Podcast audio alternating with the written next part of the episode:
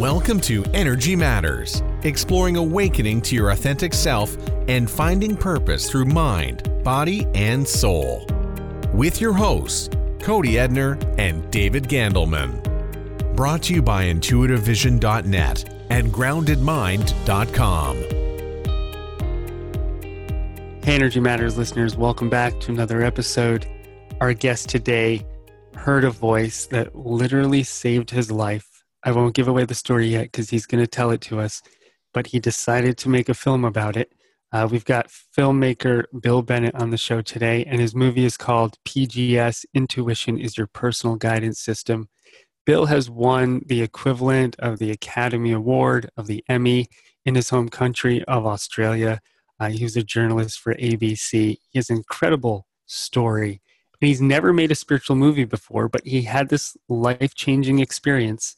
And he decided he wanted to travel the world, find spiritual teachers who would have some answers for him, and make it a film.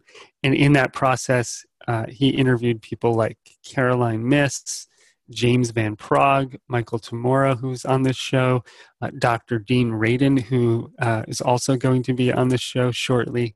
And he put together this really incredible film, and he's here to share that story with us. So I'm excited, Cody. I don't know about you.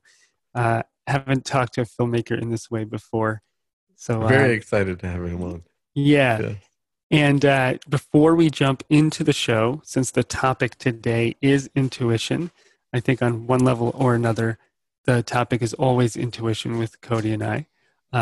But we taught a 3-month course called the Intuitive Masters Training, where we actually teach people how to develop their intuitive skills. So when you hear that voice, or you have that feeling or that knowingness, how do you actually give that structure and turn it into a pragmatic ability?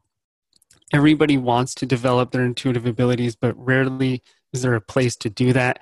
I know I had to literally move from India to Hawaii to find a place just to develop those skills. And so we taught this course and we're sharing it now. So if you go to energymatterspodcast.com, it is on there. And let's jump into it. We've got filmmaker Bill Bennett. Energy Matters listeners, welcome back to another episode. We've got a special one for you if you're into energy and intuition, which you probably are if you're listening to this show. We've got Bill Bennett on today, all the way from Australia. Welcome, Bill. Hey, g'day, David. How are you, mate? Great. And of course, flanking me, my co-host, Cody. Hey, everybody. And and Bill has just informed us it is a civilized time in Australia. It's just before 8 a.m. We are a civilized country. That's right. It's funny, you have a New Jersey accent. So weird that you live in Australia. Oh, my goodness. I've got to change that. Yeah, I've got to work on that. Yes. So, Bill, you have this amazing film about intuition. So me and Cody, We've been looking at it and like, man, we got to have this guy on to talk about this incredible movie he made and all these amazing spiritual teachers that he interviewed. And it's called PGS, Intuition is Your Personal Guidance System. And you went around the world interviewing some incredible people, and I'm sure you had an amazing experience, and we want to know about it. So maybe we can just start by you telling us a bit about the film, what it's about, and why you decided to make it. Well, look, what happened was this. Going back now to 1999, which is what, coming on 20 years now, I had a situation where a voice saved my life. I was, in fact, working on a movie in New Orleans, and so I had to leave the hotel early one morning. I was driving to the airport. It was before dawn. It was dark. I was approaching an intersection. I had a green light up ahead. I was actually, in fact, running late because I'd left the hotel a little bit later than I was expected. I went to accelerate to get through on the green light, and I heard a voice kick in and said, slow down. Well, I ignored it. I thought I must be dreaming, or, it was just so weird. I just ignored it. I went once again to accelerate to make sure that I got through on the green light. The voice said again, more emphatically, and the second time, slow down. I did slow down. And then out of nowhere, on a cross street, running a red light, came this huge truck, barreled through the intersection, It just missed me. I as soon as I saw it, then I slammed on the brakes. But had I not slowed down beforehand, that truck would have hit me. It would have killed me. And what happened then was that I pulled up on the other side of the intersection. I was shaking and adrenaline kicked in and so forth. And I thought, what was that voice? What just saved my life? And that was the trigger point then for the film. A lot happened after that. I mean, I actually forgot about it for a long time because I was making the movie, and then life sort of took over. But every now and again, this image of this truck and this absolute extraordinary sense of shock of this truck almost missing me, and the voice which saved my life, it just kept on coming back to me and back to me. Essentially, I wanted three questions answered. What was that voice? Where did it come from? And why did it save my life? And those were the three questions then that really compelled me to make the movie. Mm. Wow. And do you feel like after making this film, you've answered those questions? And can you share the answers with us? Well, I do, because what happened after that was that I went through... It was about 4 years after that happened that I finally decided that I'd make a movie. It's not like, I had that sort of brush with death and then immediately I went, wow, this is a movie in this. That didn't happen at all. I sort of thought about it and pondered about it for quite some time. And then I began to read. You see, you got to understand that I came from a very evidence-based background. Both my parents were dentists.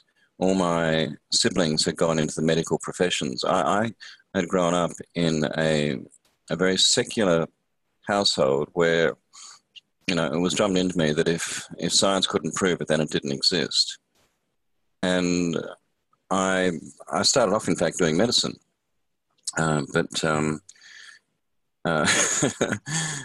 Intuition intervened, and I segued across then into journalism. And then I trained as a journalist at the Australian Broadcasting Corporation, which is like the BBC in Australia.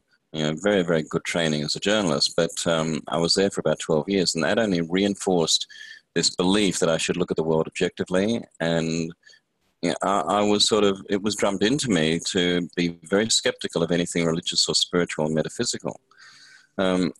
So I approached the whole subject. When I did decide to make the film, I approached the whole subject with a certain level of skepticism. But I was prepared to keep an open mind. That was the really important thing.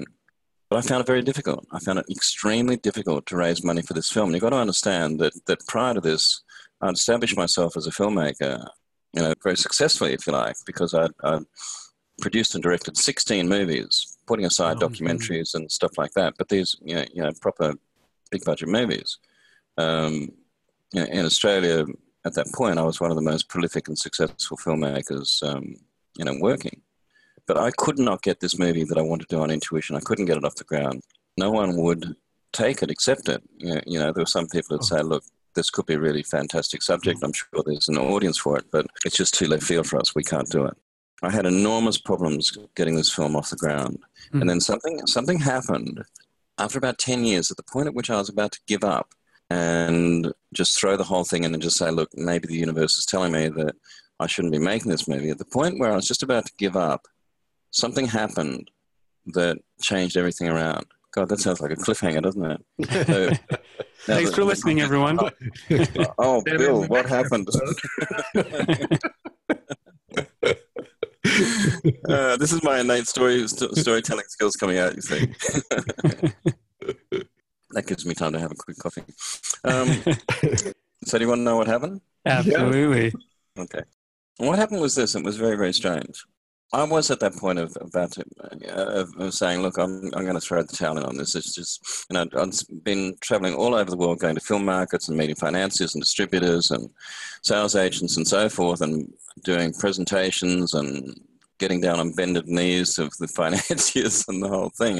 And whilst at times they were gracious and sometimes they weren't so gracious, I kept on getting rejections. And then I decided one day, okay, I'm going to go to bed tonight.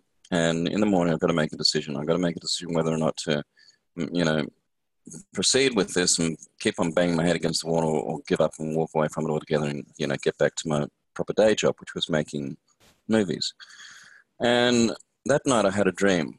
The dream was very clear in its direction. It was absolutely unambiguous, and I can see the dream even now, so many years later, in my head.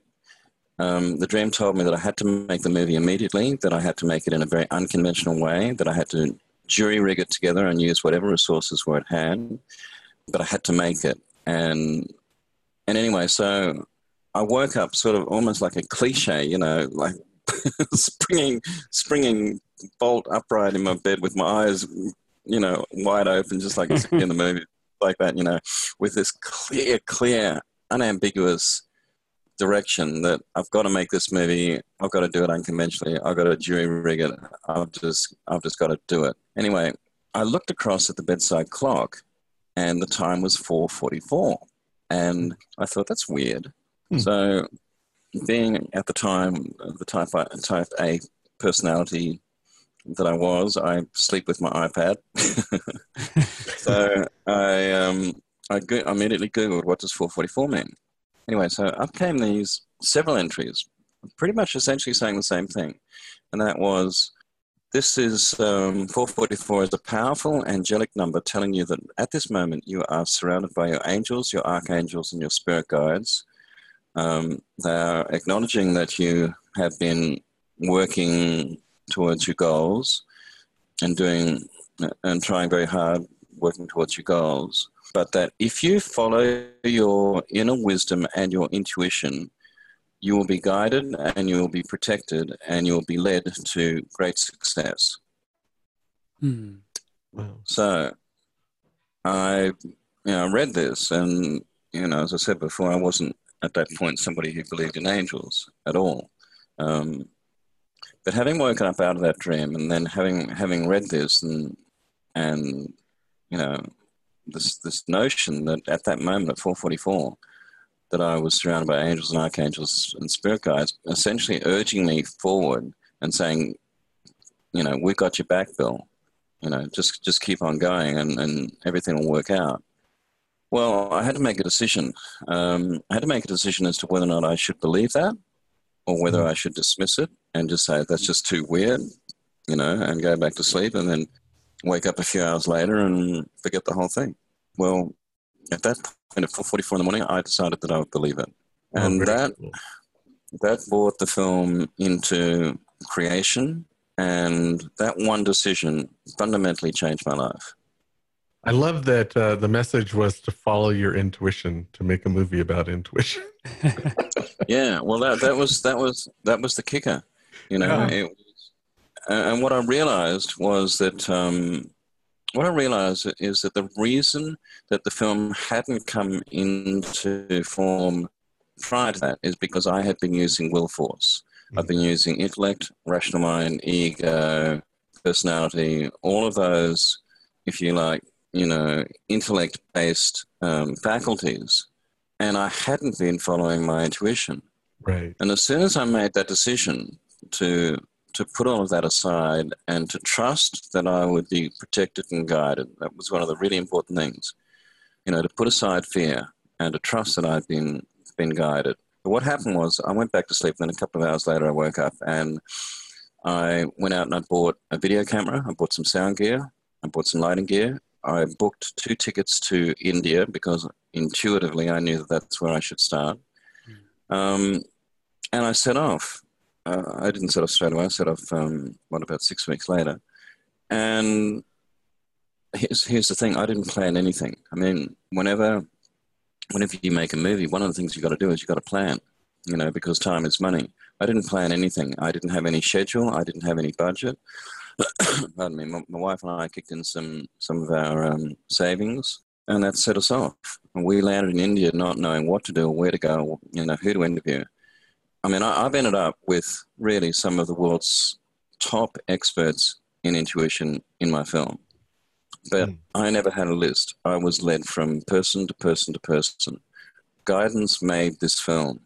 I take some level of ownership over the packaging of it, if you like. But in terms of the content and the people in the movie, I was led to them. And I've got to say, I look back on the movie now, I go to these screenings for the Q&As and stuff like that. I look at the movie and I go, I didn't make that. How did this happen? It's just all too weird. It's just kind of happening through you, huh? That's pretty amazing. Yeah. Yeah. So as the skeptic about intuition going in, you know, how did your intuition develop throughout the course of the movie? I mean, you know, I teach, and David, we teach intuition, and one aspect of intuition developing is a person just has to start to find a place to use it and listen to it and trust it. And the more you do, you know, the more it grows. So what was your experience with that? That was exactly the experience, Cody. Look, some very, very weird things happened. I'll tell you, I shouldn't use the word weird because I interviewed Kellen Mace, and I happened to use the word weird in front of her one time, and she jumped down my throat and she said, "What's weird about that? That's the way it works." Exactly. Thanks, Caroline. I don't know whether you know Kellen Mace, but that's the way she, you know, cool. approaches life. She's wonderful. But exactly what happened, like for instance, I got to India, I was sitting in the back of the cab, and you know, here I am, you know, with all this expensive camera gear and with this notion of going to make a movie. And like I say, I'm an experienced filmmaker, but I've never ever embarked on a movie not knowing what to do or where to go or who to speak to. And I was in the back of the cab. I'd been to Mumbai before, and I remember I recalled seeing a billboard by the side of the road. A big billboard, and I saw it in my mind's eye really clearly. I saw the way the billboard was laid out, and the typesetting, and you know, everything, advertising the Mumbai, just called the Institute of Yoga, Mumbai. So from the back of the cab, I had my trusty iPad with me. It was on roaming, and so I googled Bombay Institute of Yoga. And up came their website and a phone number. And so from the back of the cab, as I was going into the hotel, I called them and I said, "I'm a filmmaker from Australia. Can I come and I'm doing a film on intuition. Can I come and talk to the director?" So I had an appointment the next day. Anyway, for the rest of the trip in to the hotel, I looked out for that billboard, but I never saw it. And I thought, that's strange. They must have taken it down. The next day, I arrived at the institute to do the interview with the director. And there was the billboard, exactly as I'd seen it in my mind's eye. And I did the interview with the director. It was a wonderful interview. And at the end of the interview, I said, "What happened to the billboard that you had, you know, on the highway coming in from the airport?" And she said, "We've never had a billboard there." And I said, "Well, yes, you have, because I've seen it. You know, it's exactly like the one you've had out front." And she said, no, "We've never had a billboard outside of our premises. The one out front is the only one that we've had." Wow. You know, so what happened? So I had some kind of precognitive flash of that signage outside their institute, which prompted me to call them. And what happened then was that after the interview, the director said, "Where are you going next?" And I said, "Rishikesh." And she said, "Well, if you're going to Rishikesh, then you really should go to the Parmarth Niketan Ashram and meet Pujaswamiji and so forth." And so, and he ended up being in the movie, and that ashram at Rishikesh ended up being a very important fulcrum point then for, you know, leading up. So what happened was the director then put me out to somebody else, who put me out to somebody else, you know, and the whole thing just was led from person to person to person. Wow. And what happened was, and to get back to your question, your question, Cody, that's exactly what happened. What I realized was this, is that when I trusted intuition, I went with it, things happened. And when I doubted, when fear kicked in, then things would stop. Mm. And, you know, it was a kind of, it wasn't an immediate thing for me. It was sort of a gradual kind of feeling of my way in the dark. You know, going, "Oh, okay, well, this is working and this way is working." But so when I follow guidance, you know, doors open. And then when I doubt and I begin to question things and I begin to use my rational side of my brains, well, things shut down. Mm-hmm. And after a while, you know, kind of like, you know, like an experimental rat. You know, let's see what happens now. Yeah, I sort of, you know, slowly it dawned on me that this was the best way to work. Yeah, that's great. And that lesson is one that all of us, I think, in this kind of line of thinking are always learning, right? There's always that choice to follow intuition or to kind of play it safe and listen to fear. You know, one of the ways I heard about you, Bill, was we interviewed Michael Tamura a few shows back, or I'm not sure when it was. It's been a while. He's a longtime friend, but he told a story about you in his interview, which I found fascinating because it was a story about a man who followed his intuition, kind of had a defining moment that really changed his whole life. And that's how he found purpose, right? And found his path in a way. So even though we're talking about you making this movie and developing in your intuition, it sounds like you've had that little guidance and hit of intuition all your life. And I'm wondering if you might not mind sharing that story with us. And Michael didn't tell us that you were the person he was talking about. All he said was, I know a guy, and this happened to him when he was surfing, and he told this really cool story. I think he did say Bill's name. Did he? I have to go back and listen. Yeah. All right, we'll have to listen, because I don't remember him saying that. He might have said it afterwards, but maybe. I do. Yeah, that's funny. But anyway. Well, this will be kind of like a Rashomon moment, you know, where you see it from different perspectives. And yeah. You choose which one works for you. Yeah. Getting back, I think it was Cody, you said something about, you know, always being intuitive. Look, number one, I think each of us is intuitive. Mm-hmm. As for me, I didn't realize at the time when this happened that was intuition working through me.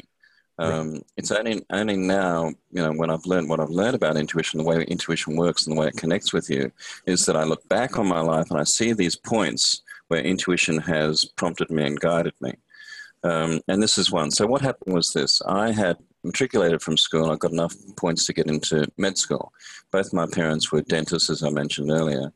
And it was kind of...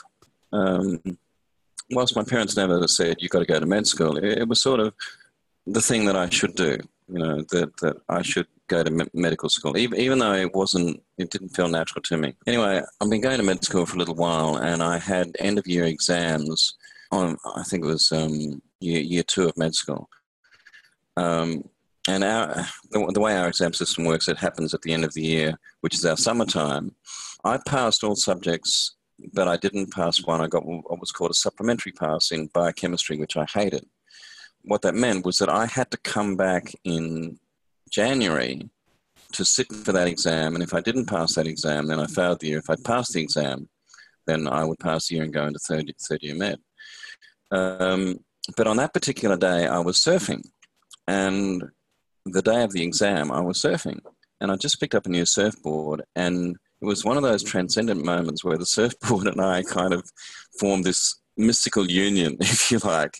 And it was a very strange day because it was a beach break. There was no one out. I was there by myself. The waves were perfect. There was a slight offshore wind. It was about 4 to 6 feet. And the board and me just became one. The board became an extension of my mind. But I knew I had to get out of the water at midday to get back to Brisbane to sit for this exam at 2 p.m.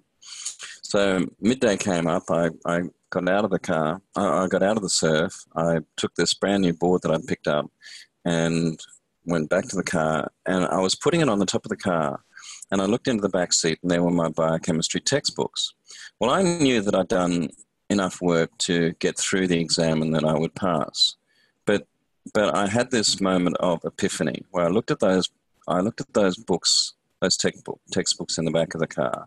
I looked at this brand new surfboard that I was putting on top of the car, on the board racks. I looked out, and just as I happened to look out, a set came through, and there was about 3 waves just breaking perfectly left and right.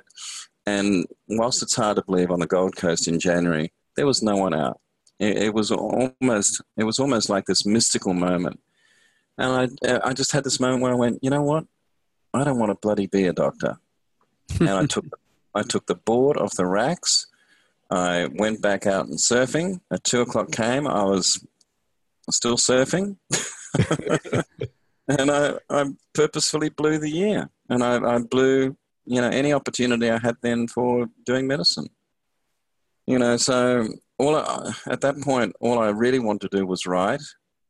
I just wanted to be a writer, but there was no sort of career path for a writer. So I changed my course across from medicine across to arts law, majoring in journalism. And that set me on my path. So that one moment, you know, where I looked at the textbooks in the back of the car, I looked at the board, I looked at the surf, and I went, you know what, I don't want to be a doctor. That now I can see is my guidance saying, Bill, you're on the wrong path. You've got to follow your heart. Wow. It's incredible. And so for all you young people listening to this show, we highly recommend you go surfing instead of, instead of your college experience. Yeah, but we're not answerable or accountable. You're not accountable. That's your own intuition's fault. That's incredible, Bill. But that moment where you truly listen to yourself, that's the point to me, that defining moment where you listen to your heart, listen to what you really wanted to do and start to follow that. And for some people, that would be becoming a doctor, following medicine.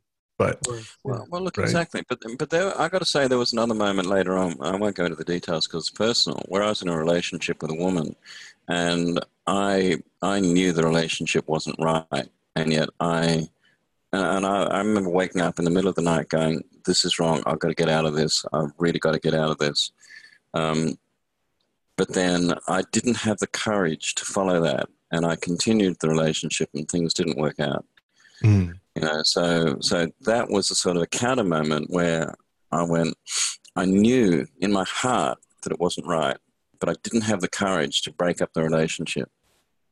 Mm. You know, so it works both ways. But like I say, you know, I didn't at the time consider that was intuition. I just thought, you know, that's just how things work.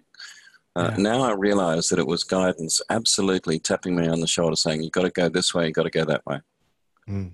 That's incredible. And then, so Bill, back to India. I actually used to live in Rishikesh for a long time, and I loved it there, just a few ashrams down from the one you were at. So you're in India, you start to meet all these amazing teachers, you start to do the interviews yourself, and then it just led you to interviewing all these incredible people like Caroline Myss, Dr. Norman Shealy, James Van Praagh, Dean Radin, Dr. Dean Radin, who's coming on our show soon. He's amazing. Yeah. So how did you end up meeting all of these people? Well, Michael Tamura, who you interviewed, in fact, how that happened was that I was interviewing James Van Praagh. And I got to say, with James Van Praagh, 2 days before I met him, I'd never even heard of him.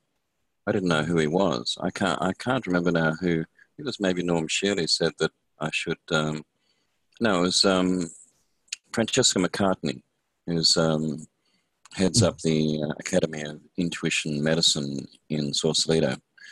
She was the one who suggested that. So I did the interview with James. James said, "Where are you going next?" I said, "Oh, I hear Mount Shasta's a spiritual place. I might go there." And he said, "Well, if you go to Mount Shasta, you really should meet Michael Tamura." But getting back to Rishikesh, I had been trying to get into the Vatican for a long, long time because I wanted a religious perspective on intuition. From Australia, I'd been making phone calls and, you know, using all of my contacts as a previous journalist and so forth to try and speak to high-level people in the Vatican. I just couldn't get an edge in any way at all. It was just blocked to me. At Rishikesh, I was at Aarti one night. Aarti is a ceremony down by the Ganges of an evening. Yeah, and I was watching this. Beautiful. Yeah, I was watching this man. He was a photographer, and he was taking photographs of the whole ceremony. And I could just tell, being a photographer myself, I could just tell by the way he moved and his angles and so forth, and the way he held the camera, that he was obviously a professional. Anyway, at the ashram, I found myself sitting opposite him over dinner, and I began a conversation with him. I said, "Look, I saw you earlier. You obviously know how to use a camera." And he said, "Oh, yes, I'm a professional." And I said, "Where do you work?" He said, "Oh, I'm retired now, but for 25 years, I was the Vatican photographer." I went, "What?" He said, "Yeah, I was the official Vatican photographer for 25 years. I said, mate, we've got to talk. And I mean, David, Cody, that's how this film came about. I mean, you know, I've been trying to get into the Vatican, and then suddenly I find myself sitting right opposite the official Vatican photographer for the last 25 years at this ashram in the Himalayas. In the Himalayas, yeah. And, you know, and so he gave me contacts, you know, and suddenly the Vatican became open to me, and I ended up spending a week shooting there. I mean, it was extraordinary. Wow. Absolutely extraordinary. You know, so what happened was that when I opened myself up to guidance and allowed myself to flow with the nature of the universe, things happen, and I flowed in the right directions. And when that happened, things just, you know, doors just opened effortlessly. Like, I've got the Prince of Bhutan in my movie. I was about to ask. Yeah, and, you know, how do you get the Prince of Bhutan in the movie? I mean, it was just so simple. I got a phone call. I was in Dallas, Texas at the time. I got a phone call from a friend of mine in Beverly Hills. And he said, I've just been to the Beverly Hills Hotel, a reception at the Beverly Hills Hotel, and I met the Prince of Bhutan. And I told him about your movie, and I hope you don't mind, but on your behalf, I asked him whether he would be interested in being involved as an interview subject. And he said, yes. And then this bloke said on the phone, would you like to interview the Prince of Bhutan? I said, sure thing. And wow. That's how it happened. It was just so simple. So when I followed guidance, yeah, the path was very clear. And at times when I stepped into fear, things just shut down. Yeah. Now you have me curious about what the Vatican, what the Catholic take on intuition was, or what information you got, or do I have to watch the movie to get that? Well, you've got to watch the movie to decide. I mean, what happened was when I decided to make the film, I decided that I would look at it from three perspectives: religious perspectives of religion, spirituality, and science. And I got various religious perspectives, one of which was Christian.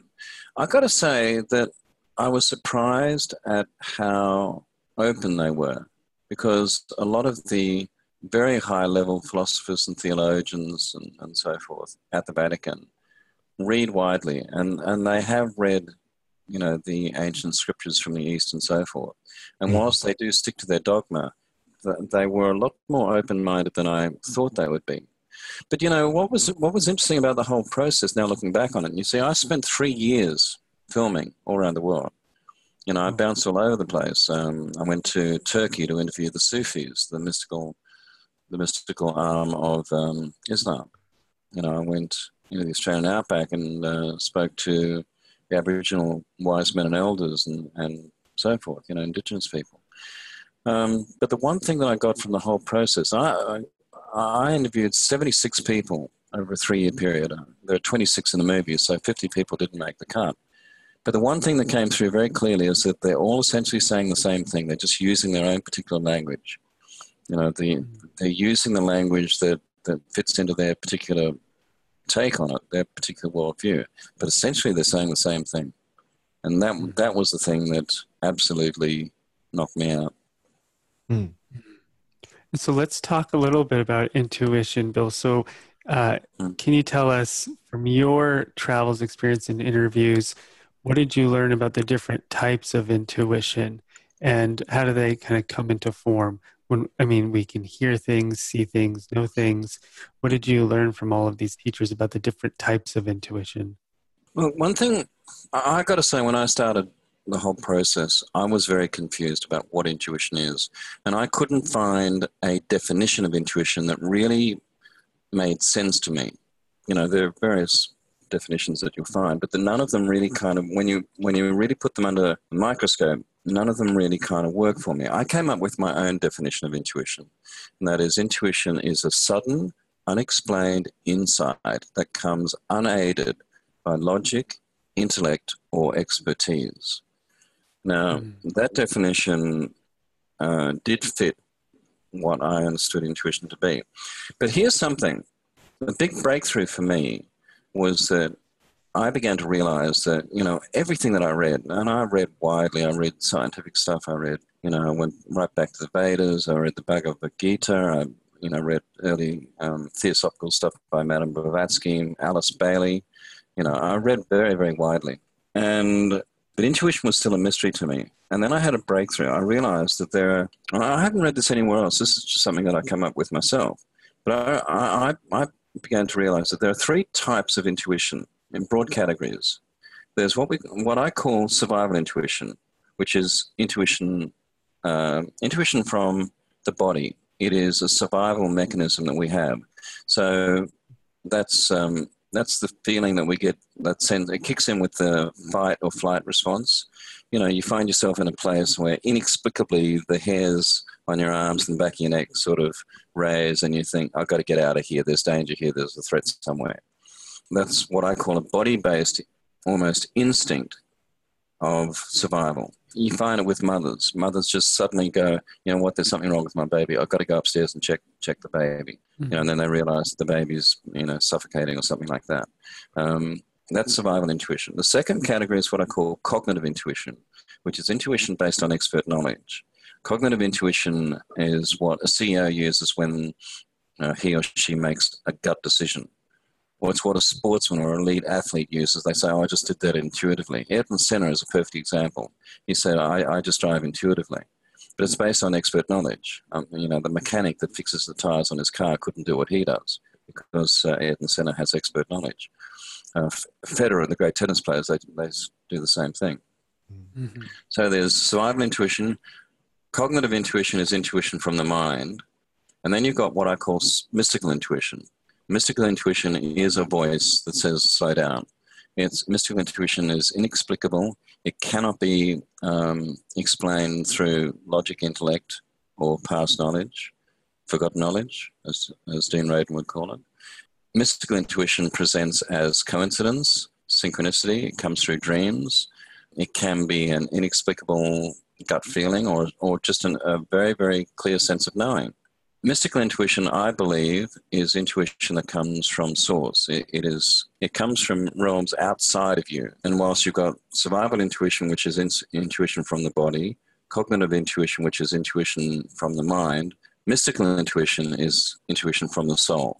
And that's what my film is about. It's about mystical intuition, and it's about and it's exploring our connection with a higher source. Beautiful. I love those categories. Wow. I would agree with that. Yeah. Well, Cody, I tell you what, when it took me a couple of years to kind of figure this out, because people talk about intuition, but I realized that they were talking about a different kind of intuition to the one that I had experienced.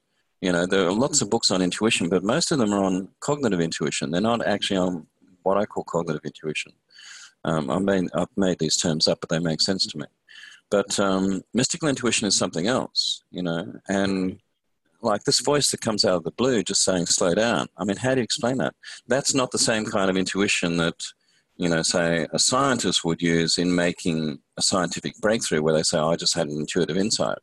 Right. In Malcolm Gladwell's book, Blink, he covers cognitive intuition very well. And one of the examples that stands out that he uses is like a professional art dealer can look at something and say, that's a fake, and then not know how, right? Not know how they know that, but they just know it. And that's one of the descriptions he uses. And he covers that. And I think he covers the body intuition a lot in that book, but nobody really speaks to, at least in the scientific world that much, the mystical intuition, like you're speaking of it. And I love that you're able to make this movie and bring that to light. I'm actually writing a book at the moment, which will be coming out shortly, which is the book of the film. But I go into this in more detail. And I do, whilst in the movie, I don't explain those three categories because there just wasn't time. Mm-hmm. But in the book that's coming out shortly, I do explain it, and I do spend time looking at the three different categories, because once you start to look at intuition that way, you see, the other thing too, interestingly, is that there is crossflow, because intuition ultimately is energy. We're talking about an energetic communication with us. Even cognitive and survival intuition is still an energetic communication. And because there are no boundaries with energy, there is crossflow and cross-pollination between cognitive and mystical and survival and mystical and so forth. So So whilst I say there are these three categories, one does inform the other and so forth. So there is a blending of them too, which makes it even more confusing sometimes. Mm-hmm. But if you look at intuition from the point of view of putting them into those three categories, then suddenly it starts to make more sense. And one of the things that I'm trying to do with the film and with this book as well is make intuition accessible. I'm trying to demystify it. I'm trying to get it to a point where people can say, you know what, this is something I can work with. This is something I can trust. This is something I can use in my life. One of the things that I've realized is this. At its core, when you really break it down, at its core, intuition is only a messaging service. That's what it is. It's a messaging service. It sends us messages. And the reason it sends us messages is so that we can make the right choices, the right decisions, so that we can stick to our purpose in life. Mm. I mean, I hope I'm not talking too much, and interrupt me if I am, but here's what I've come to believe. We are born, we are incarnated with a destiny blueprint. Now, that blueprint has been worked out before we came into form in this incarnation. But we are incarnated with a destiny blueprint. And the purpose of intuition is to keep us on point with that destiny blueprint. Now, you know, I do believe that we're aware of this blueprint in the first days and weeks and possibly even months and sometimes even years, you know, but soon the veil of life kicks in and we forget it. And the purpose of our intuition is, number one, the purpose of our intuition is to keep us safe and keep us alive. You know, hence the voice with me. That kept me alive. So the primary purpose of intuition is to keep us away from harm and keep us alive. But the secondary purpose is to keep us on our destiny path through life. Mm-hmm. And if we listen to our intuition and if we follow it, then we're going to be so much happier because what we're doing is we're following our true purpose in life. Mm-hmm. Completely agree. Yeah, I agree. And I think that's why so many teachers, and I know I've said this and David says this, is that as teachers, it's not that we're teaching you something new, but we're really reminding you of yourself and of who you are. And I think you just said that beautifully, Bill, like we come in with that blueprint and then the veil of life comes over, we forget it. And our intuition is that one of those points of kind of a reminder. And sometimes that internal intuition does that, and sometimes something or someone comes into our life that helps to catalyze that. Knocks us up on the head. Yeah, exactly.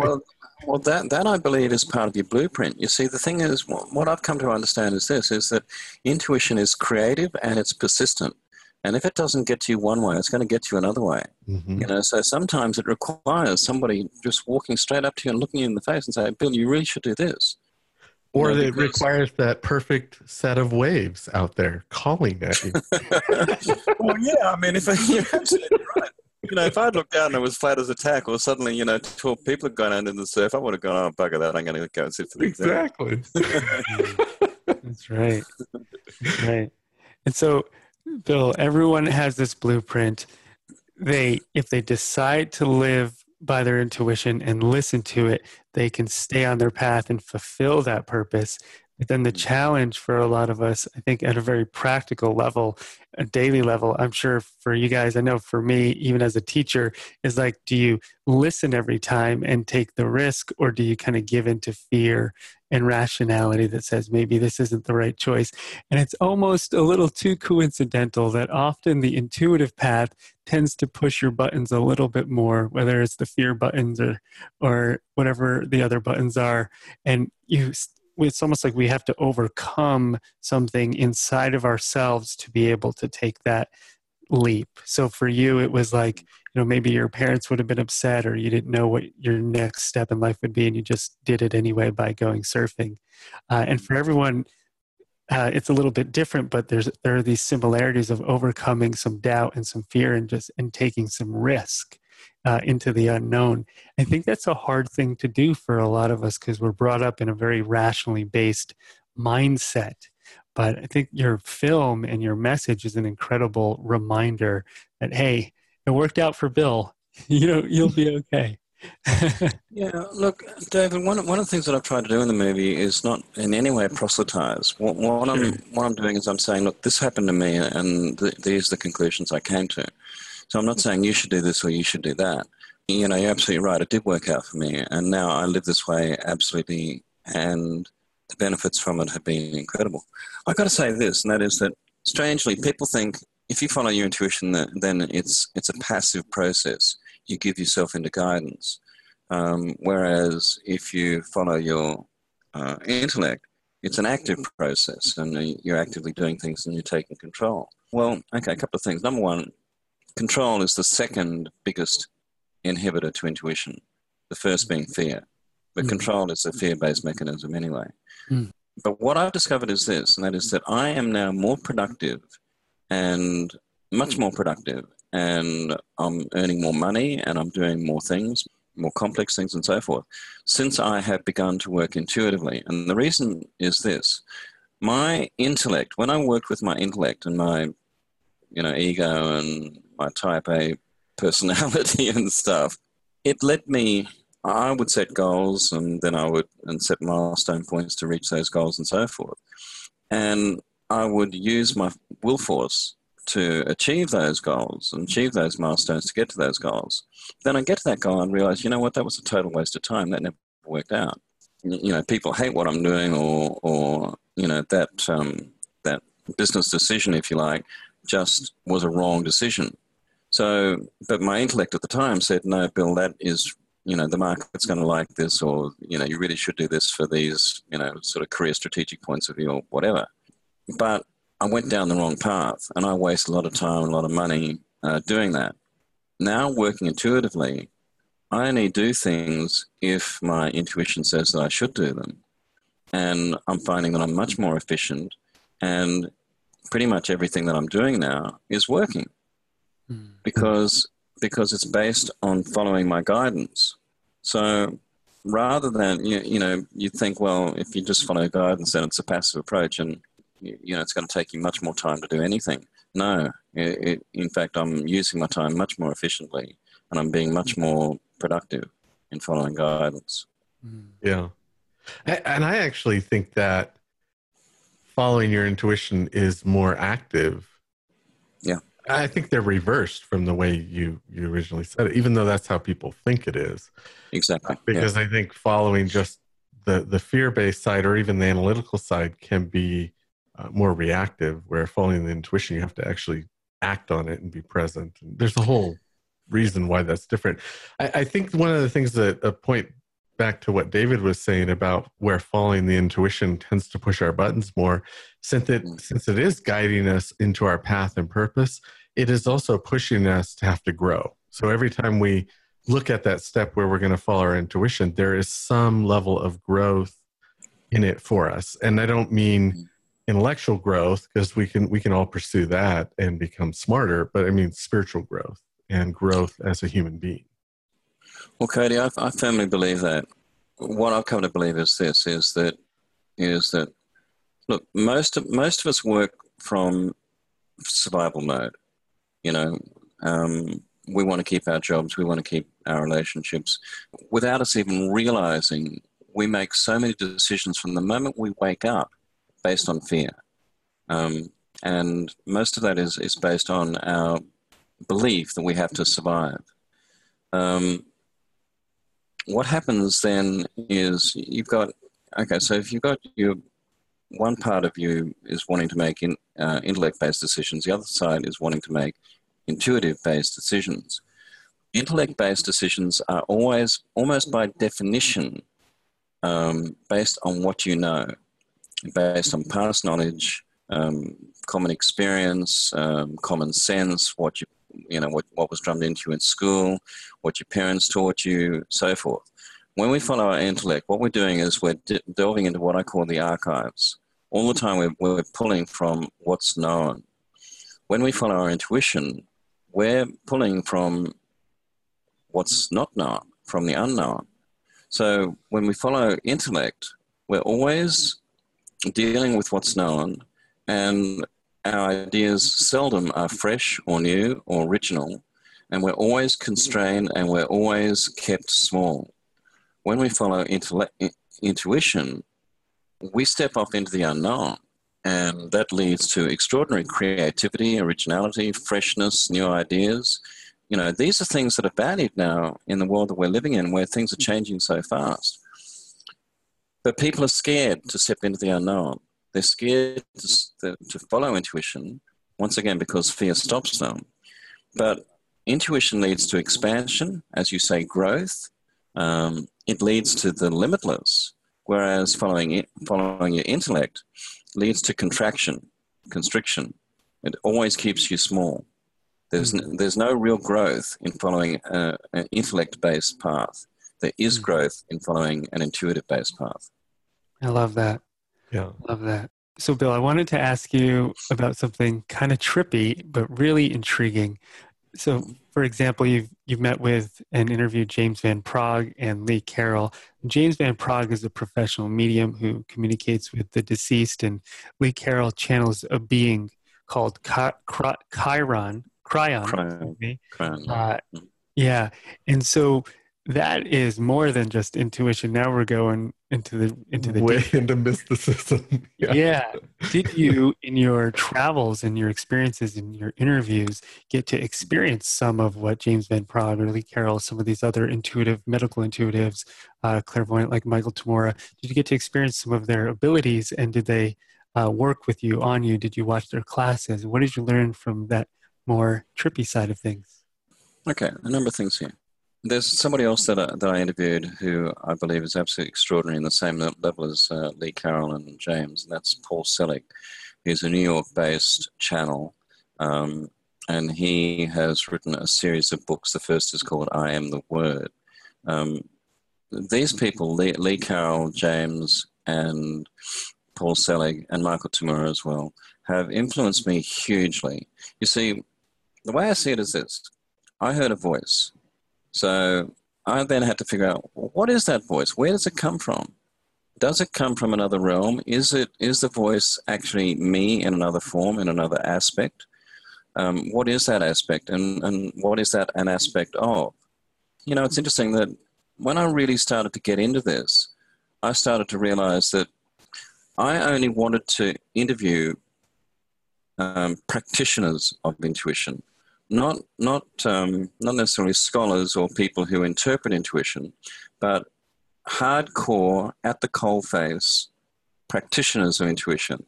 And so that's why I found these people who channel really interesting, because if I heard a voice, then they're in direct communication with where that voice comes from. And they hear voices as well. I mean, Lee Carroll, who you know, he channels Kryon, but Kryon is in fact, they present as one entity, but they in fact are a group of spirit guides that coalesce into this one term, Kryon. And the same with Paul Selig and his guides. He calls them his guides. I firmly believe this stuff. I've been to these workshops. I've seen these guys do this stuff in real time. You can't make this up. And that's the thing that I find really extraordinary. It's one of the things that I find incredible that more people aren't actually doing their research and realizing that this stuff is real. It's real. I have been in sessions with Lee Carroll where he has, for 45 minutes, channeled Kryon. And I tell you what, as a filmmaker, film director and producer, if I had an actor do a 45-minute monologue with the level of articulation and absolute credibility, you know, I'd give that person an award. You can't make this stuff up. And the same with Paul Selig, and the same with James. I've been in workshops with James where he has plucked somebody sitting a few seats away from me out of the audience and started talking to, you know, a loved one that has passed. And I've seen the effect that has had on that person sitting only a few seats away from me. And this is not made up. This is not fake. You know, this is not something for the TV cameras. This is real. You know, the reaction to that person is something that you can't fake. you know, once again, I use my my knowledge as a film director to know what's real and what's not real in terms of performance. This is not performance stuff. This is real. So then it makes sense to me. You know, if we believe that there are realms higher than us where these beings and spirits exist, you know, then suddenly the whole way you look at the world changes. For instance, I interviewed Kellen Mace and I asked her, are angels real? And she said, yeah. You know, she was really very, very tough one. She said, yes, they're real. Michael Tamura has told me that angels are real. Now, consider this. Consider if at this moment, you're talking to me, I'm talking to you, but just consider this. At this moment, you have around you, say, 4 or 5 angels, you know, beings of light, angels, and they're actually with you right at this moment. And they're, you know, tacitly saying, this conversation is going well, you know, you guys should be talking about this. But if you think that there are angels around you, and then ask yourself, how does that affect your behavior?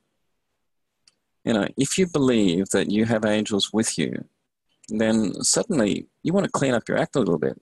You know, you don't want to be mean to, you know, to the waitress that's, you know, bored, you know, hasn't been giving you full attention, or, you know, or something like that, or, you know, you don't even want to start to think mean thoughts or horrible thoughts about people. I mean, this notion that we're surrounded by angels, hey, and listen, I can't even believe I'm talking like this, you know, because I'm the bloke who started off this movie not believing in angels and stuff like this at all, you know? Right. You know, so I've been influenced hugely by the people that I've met, and looking at them and studying them and really doing my homework and doing my research and coming to the conclusion that this stuff is real. You know, the world isn't as we believe it to be. The world is a far more, I mean, I quote in my film Shakespeare, there are more things in heaven and earth, Horatio, than are dreamt of in your philosophy. Mm-hmm. Yeah. You know? That's the way I see it now. The world is a far more metaphysical, spiritual, complex place than we realize.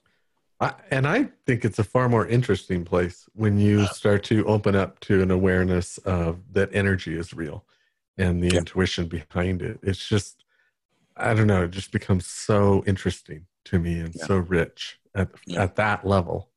And that's what Cody and I spend all day teaching and working with clients and opening up this world more and more. And it's amazing to have people like you who are journalists, filmmakers, to dive into it, open it up for the rest of us, and share it in a way that we never could. So thank you so much for the amazing work that you're doing, Bill. If everybody wants to see the movie, because you absolutely should, PGS, Intuition is your personal guidance system. You can go to pgsthemovie.com, see where it's playing. You've been selling out theaters all over the world. It's been going very well. You've been traveling all over the world. My goodness. Yeah, that's true. There's and the response the film is getting has just been really quite extraordinary, quite surprising. I didn't believe that it would get this response. It's been very, very, very, very encouraging. We have a Facebook group for meditation, and people kept posting your movie into the group. Right. And I kept looking at the post going, what is that? I don't know. Why do people keep posting that? No, they were loving it. Yeah. And then we had to click through eventually and check it out. So you've got some persistent fans out there. That's for sure, Bill.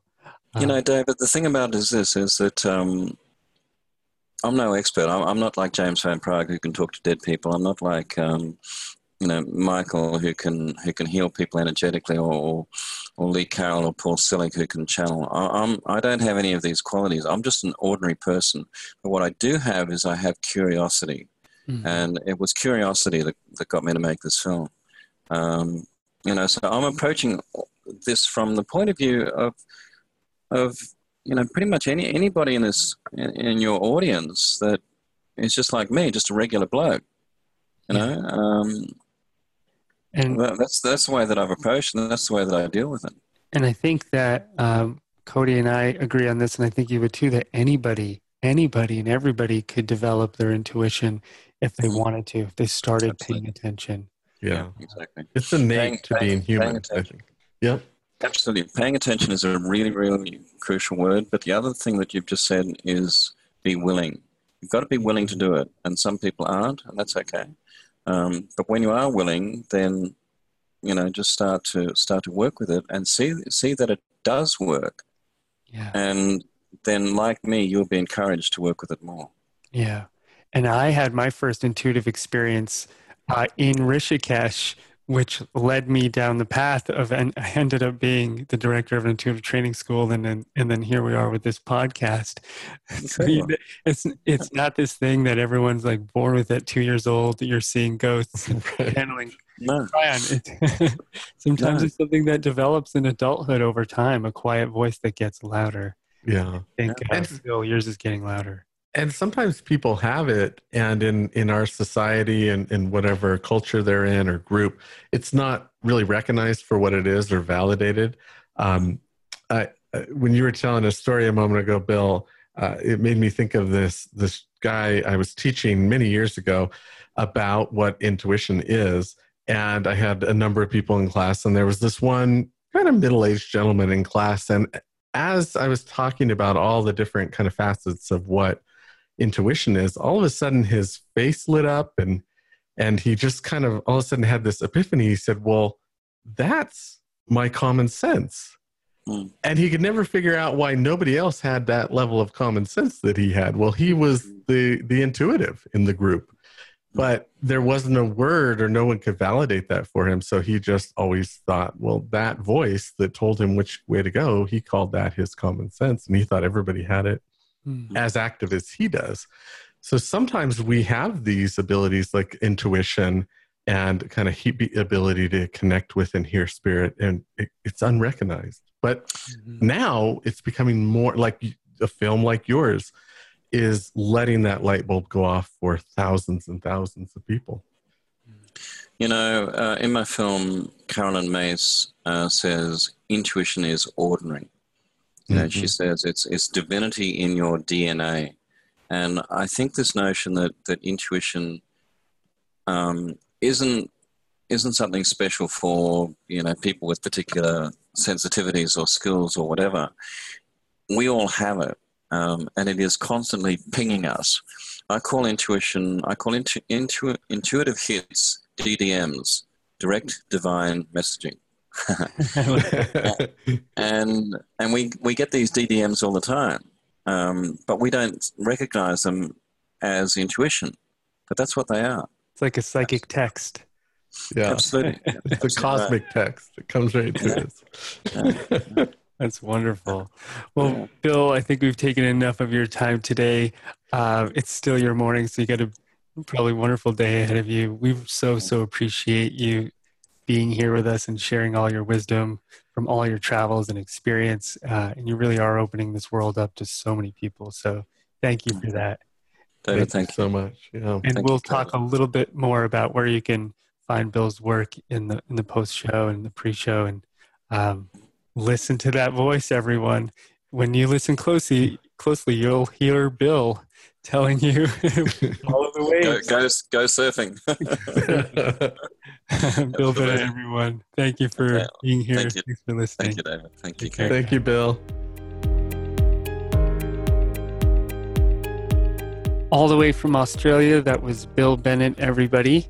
And he is on quite the journey, and he's got quite the platform to share it on. His movie's been selling out all across the world, and he's really reaching people with this message about the importance of intuition, and whether that's listening to your inner voice, your inner feeling, your inner sight, inner knowing.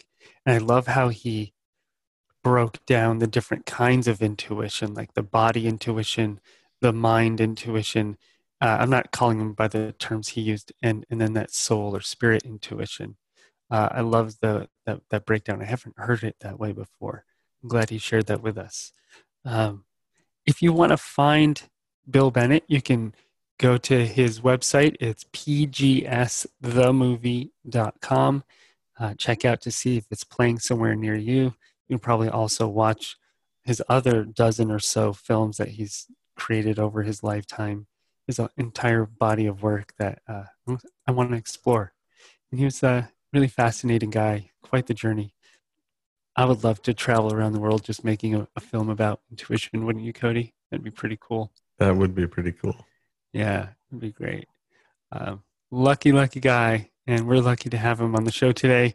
So that was Bill Bennett, everyone. Thank you so much for listening, as always. You can get all of our episodes on energymatterspodcast.com or on iTunes or somewhere out there in the podcast ethers. So use your intuition. You'll find us. Thank you all so much for listening, and we will see you in the next episode. See you, everybody. You've been listening to the Energy Matters Podcast with Cody Edner and David Gandelman. Brought to you by IntuitiveVision.net and GroundedMind.com. Subscribe to the podcast on iTunes, Stitcher, or SoundCloud.com.